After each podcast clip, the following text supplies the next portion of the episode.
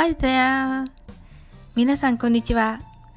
お忙しい中、サオリン英会話にお越しいただきありがとうございます。この番組はお好きなことをしながら耳だけこちらに傾けていただける聞くだけ英会話をコンセプトにお送りしております。ゆったりと気軽な気分で聞いていただけたら嬉しいです。昨日のだいさんかいの放送の反響が結構ありまして、お褒めのお言葉をいただきました。ありがとうございます。たくさんのいいねやフォローも本当に嬉しいです。ありがとうございます。だいよんかいめとなる今日は、私が個人的に声を大にして言いたい、多くの日本人による英語の小さな小さな間違いについてです。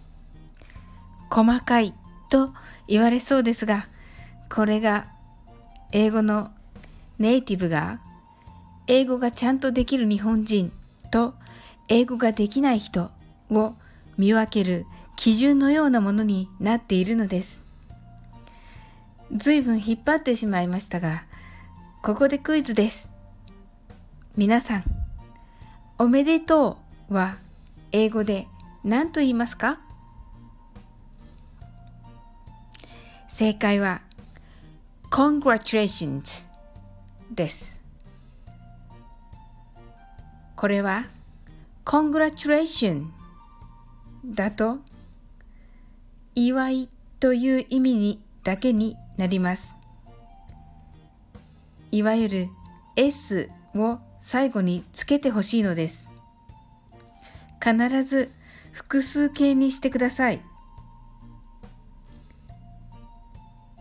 また、この言葉は努力して得た結果に対して使われます。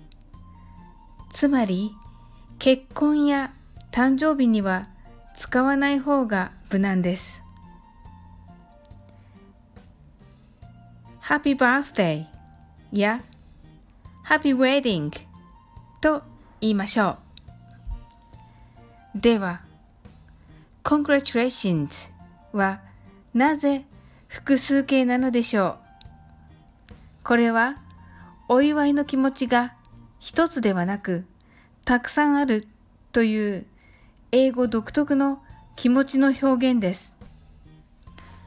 日本語にはあまりない複数形の感覚ですが、ちょっと意識していただけたら嬉しいなと思います。今回もお越しいただきありがとうございました。この番組では皆様からのレターを募集しています。英語に関する素朴な質問など、どしどしお送りください。お待ちしています。いいねやフォローをしていただけましたら、とてもありがたいです。どうぞよろしくお願いします。それでは次の放送でお会いしましょう。See you!